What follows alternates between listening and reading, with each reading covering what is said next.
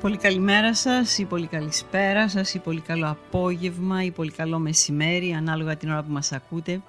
Είναι η εκπομπή κάτω από το κιόσκι σε podcast εκδοχή. Στο μικρόφωνο είναι Ανατσούμα. Σήμερα θα σας διαβάσουμε ένα απόσπασμα από το βιβλίο της Αθηνάς Κακούρη «Ο Χαρταετός». 1871 Ο Απρίλης είχε έρθει ζωντανός μια πνοή ευεξίας της φύσης που είχε βάλει μεγάλες αγκαλιές λουλούδια, πασχαλιές και τριαντάφυλλα, σπηρές, ανεμόνες, πανσέδες, κρίνους, σπάρτα και μαζί δροσερές μυρσίνες, κλόνους δάφνης και δεντρολίβανου, στα χέρια των κοριτσιών και των γιαγιάδων και όλων των γυναικών που στέκονταν στις παραλίες. Στο φάλιρο ήταν λίγες και προσπαθούσαν να διακρίνουν μακριά πέρα στις φλέβες το θορυκτό βασιλεύς Γεώργιος να σημεοστολίζεται για να προϋπαντήσει το Βυζάντιο, όπου χρυσοφορεμένοι μητροπολιτάδες θα παραλάμβαναν ψέλοντας το ιερό λείψανο του Πατριάρχη. Το πολύ γυναικομάνι όμως, καθώς και το πλήθος των ανδρών, σχημάτιζαν πυκνό φεστόνι ολόγυρα στο λιμάνι του Πειραιά. Η κάθε ομάδα είχε διαλέξει μέρος για να βλέπει καλά Πολλοί είχαν ήδη καπαρώσει μια από τις χίλιες δυο βάρκες που σαν ανυπόμονα λογάκια σκυρτούσαν στα νερά τσιτώνοντας κάθε λίγο μια το παλαμάρι τους. Στα εμπορικά πλοία, τα αγκυροβολημένα εμπρός τους, καθώς και στα πολεμικά τα ελληνικά και τα γαλλικά, στο εγγλέζικο θορυκτό και το μεγάλο ρώσικο, την αβαρχίδα του τσαρικού στόλου. Πληρώματα και αξιωματικοί, όλοι με μεγάλη στολή, παραταγμένοι στο κατάστρωμα ακίνητοι περίμεναν. Η ερεθισμένη βαβούρα της αναμονής διέτρεχε το πλήθος. Στην μπούκα του λιμανιού ήταν η ώρα εννέα και μισή.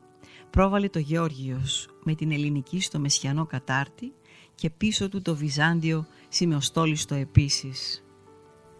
Αμέσως τα άλλα πλοία όλα χαιρέτησαν υψώνοντας στη μεγίστη την ελληνική σημαία. Τα πυροβόλα βρόντιξαν. Από ελληνικά και ξένα έπεσαν 21 κανονιές.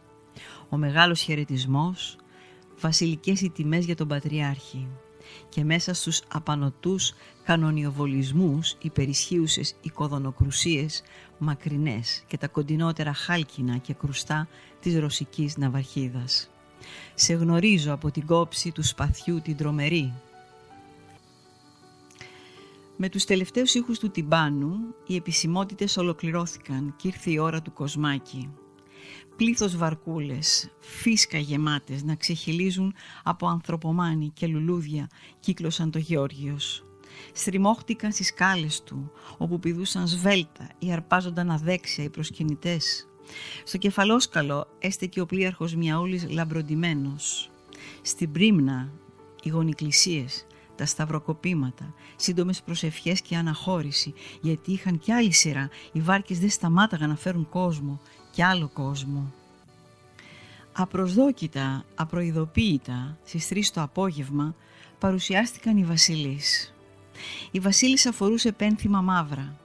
Μπήκε ταπεινά στη σκηνή και χωρίς να παραμερίσει το σωρό της λουλουδένιας προσφοράς των ανωνύμων, γονάτισε τρεις φορές μια στα πόδια, μια στη μέση και μια στην κεφαλή της Λάρνακος, φίλησε ευλαβικά το Σταυρό και το Ευαγγέλιο και έμεινε να προσευχηθεί.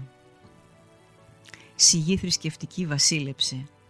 Τι δρόμους άνοιγε στη φαντασία η θέα αυτού του όμορφου κοριτσιού των 20 χρονών, κόρης των Ρωμανόφ, βαφτισμένης με το όνομα της πρώτης Ρωσίδας χριστιανής, ευσεβεστάτης και πιστής Ορθοδόξου, μητέρας ήδη τριών παιδιών που ο πρωτότοκος και διάδοχος του θρόνου ονομαζόταν Κωνσταντίνος.